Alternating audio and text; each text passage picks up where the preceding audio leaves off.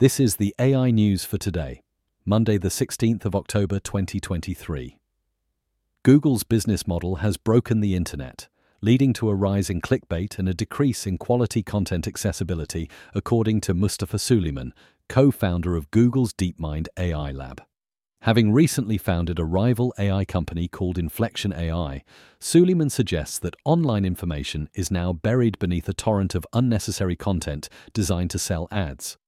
Additionally, Suleiman, along with other tech industry heavyweights, is pushing for the establishment of an international panel on AI safety, modeled after the Intergovernmental Panel on Climate Change, aimed at assessing potential technological threats.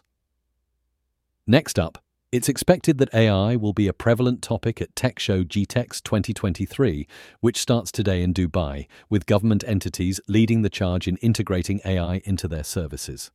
This year sees AI taking a leading role in the UAE's tech industry spending, overtaking the focus on cloud computing seen in 2022.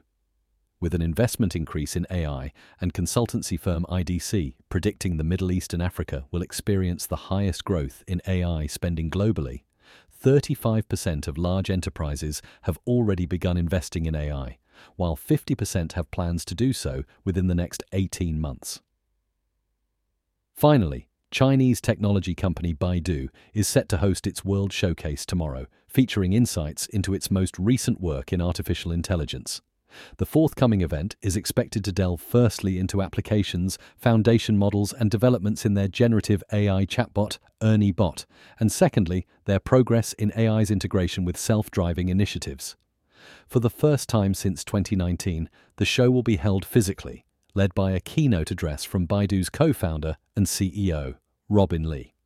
That's all for today. Connect with us at mrc.fm/AI news. Hit subscribe and come back tomorrow for more AI news.